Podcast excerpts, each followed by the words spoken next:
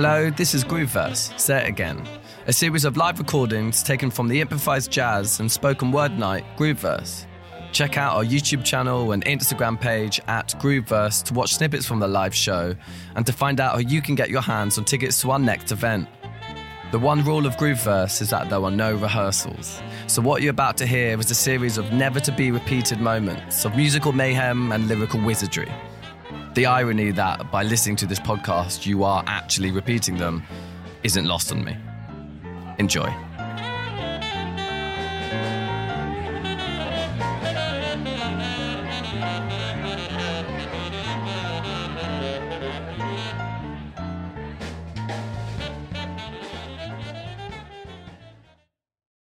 So, can give a massive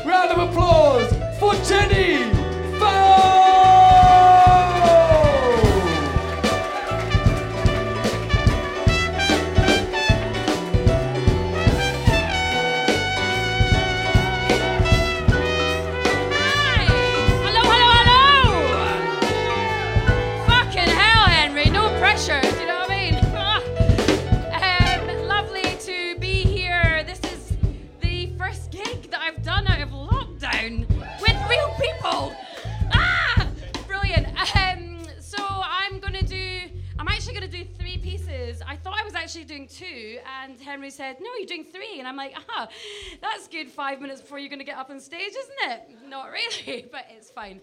We'll pull something out of the bag. Um, this one is called Hope, and it's about what we've all just been through uh, in lockdown. It's about uh, when things started to feel hopeful, and it kind of started really quietly, and then it became this massive chorus of joy, and everyone being able to see each other and be with each other, and uh, what that felt like. So, this is called Hope.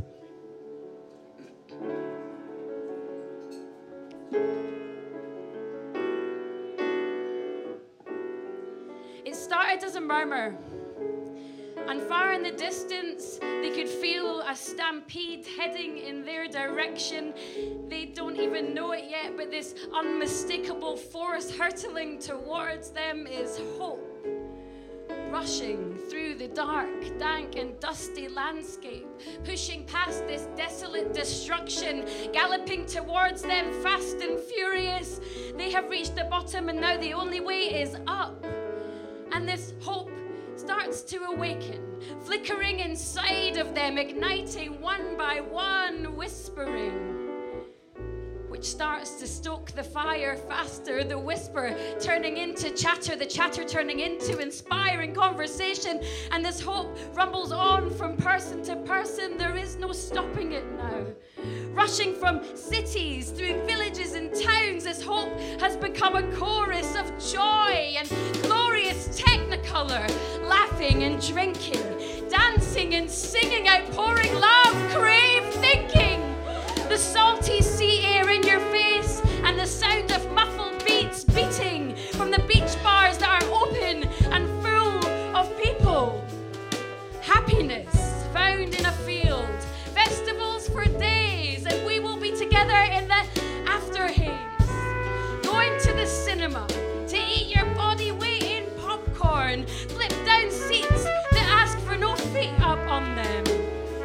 lights are dimmed, time is suspended.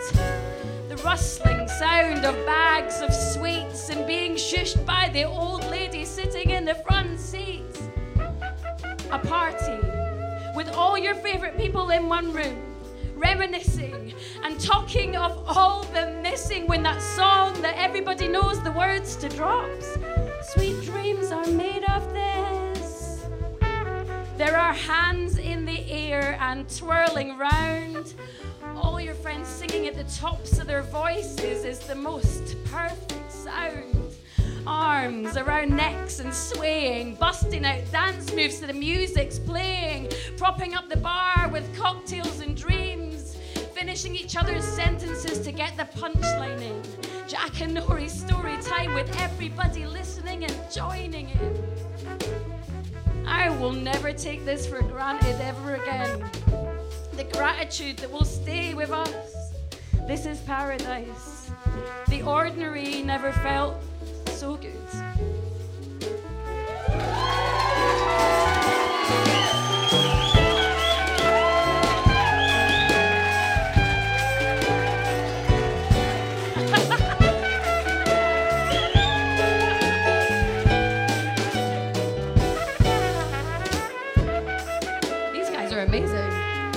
Like, what do I do next? Like, a dance or like. do we go on to the next one?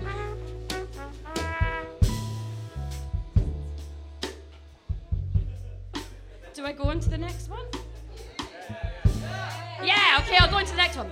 So, this is a carry on from what you've just heard, and it's called Thoughts Becoming Things. It's wh- what's going to happen after. You right?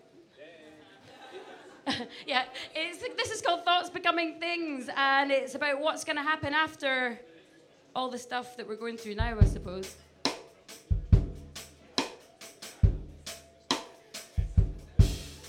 And the ordinary grew as the days go by, and they realized that this normal, the thing that they knew before, it just wasn't good enough.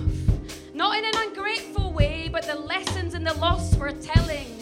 When they had all that stuff taken away, they could see the beauty in the mundane and have gratitude for a sunny day. The simpler things that they took no notice of in a busy world a cuddle from your best friend or making a cup of tea from your mum. Seeing the loss in a different way as an opportunity to grow. And the lessons started to push out of them unstoppable. Thoughts becoming things, thoughts becoming real things. Imagine this. They first notice it on a Tuesday morning when the bank accounts of NHS workers have large deposits of money in them.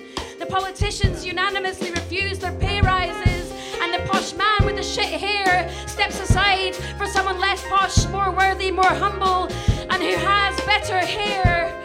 And all the old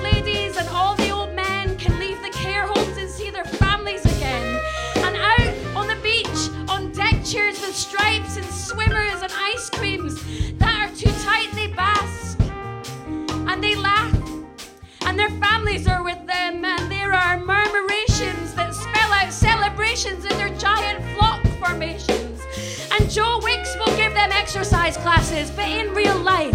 And Zoom will come up with a new concept, not an online experience, but an in person experience, and they will call it living. And nobody will ever have to make banana bread ever again. And Piers Morgan will be Meghan and Harry's gardener, and he will just be grateful for the gainful employment, and we will look up from our phones. And there will be a festival every day by order of the new brilliant just so we can be together. And there will be an end to the glamorization of being busy. And the act of meeting up with friends will get an OBE from the Queen. And our bodies will be given medals for taking us places when we couldn't go anywhere. And there will be a week of public holidays to remember the people that have been taken and the time that we have lost. And the word Trump will be erased from our brains. And the Karens of the world will chill the fuck out. And we will be allowed to protest again. But we won't have to protest again because there'll be a new level of understanding. And the sun and the waves will be the only energy we will ever need again. And we will evolve and we will use our bodies more. We will be more thoughtful. We will be kinder to others. And we will change the narrative. Thoughts becoming things, thoughts becoming real things. Thank you.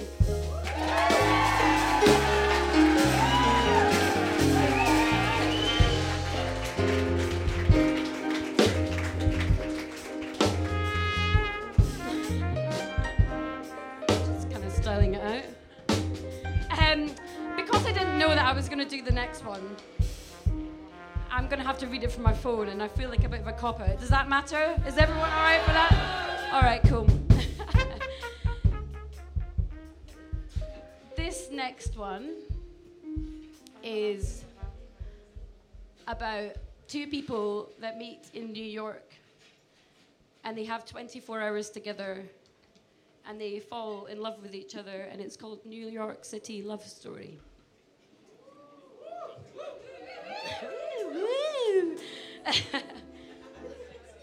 This is New York City Love Story.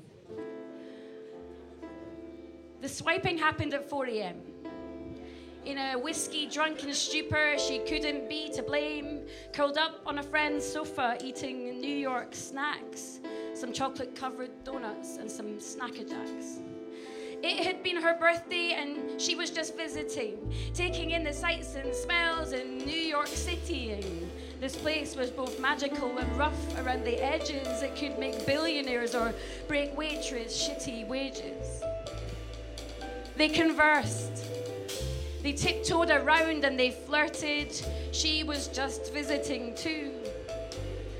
They meet in a dive bar called the Cubby Hole with multicolored paper lanterns and Barbie dolls' heads hanging from the ceiling. It is crowded. London is being chatted up at the bar.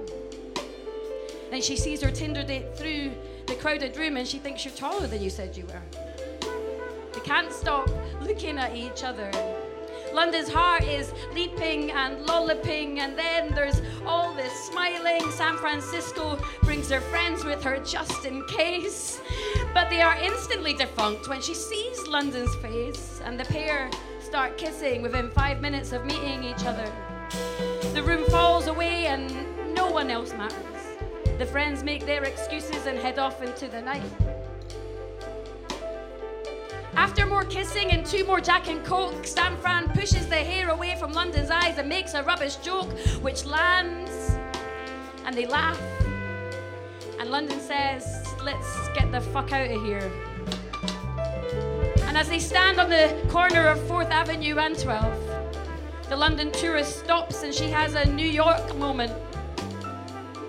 And in the hustle and the bustle of the traffic and the lights, the Greenwich Village hipsters circling Washington Square just like satellites.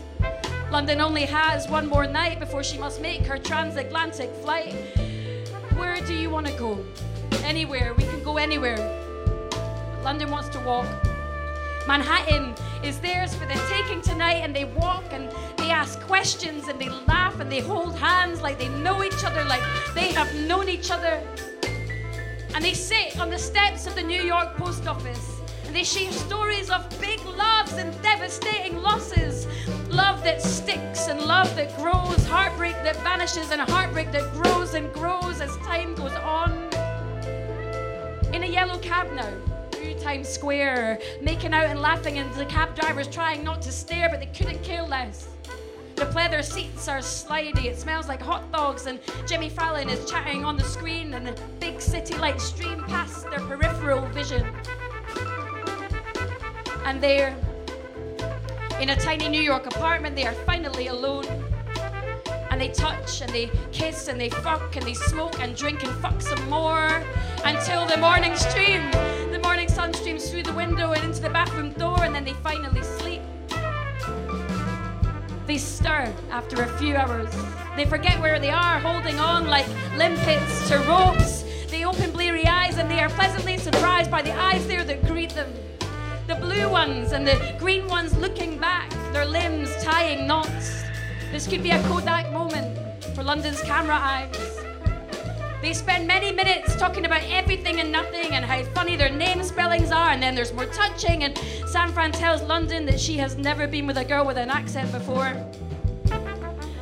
Don't we all have accents? No, not like yours. After all the conversation, they want pancakes. They sit in a diner, typically American, black and white check floor tiles, and a waitress who's from Oregon. Pancake, pancake stacked so high they have to stand up. Maple syrup fountain falling and racing to the bottom from the top. And with their bellies full, they don't have much time left. Central Park is the obvious place to spend it, London suggests, and there is one slither of sun that they lie in and move with over the next couple of hours. London has the word lost printed on her t shirt in capital letters, which in that moment felt so ironic because she felt the least lost that she had felt in a long, long time. And San Francisco takes a picture of her looking found in the fall sunshine. And when it's time to go, London scrambles around in her bag. I want to give you something to remember me by. She finds a pair of old school cardboard 3D glasses and some eyeliner that should do the trick. She writes her details, she makes it quick so they have more time. They look at each other for what feels like forever. And they kiss. And they give promises of staying in touch and calling. And then London leaves, heading for the J train to Williamsburg in the fall sunshine, feeling like they have both been part of a New York City love story. Thank you, everyone. Thank you ladies and gentlemen, give it up for Jennifer.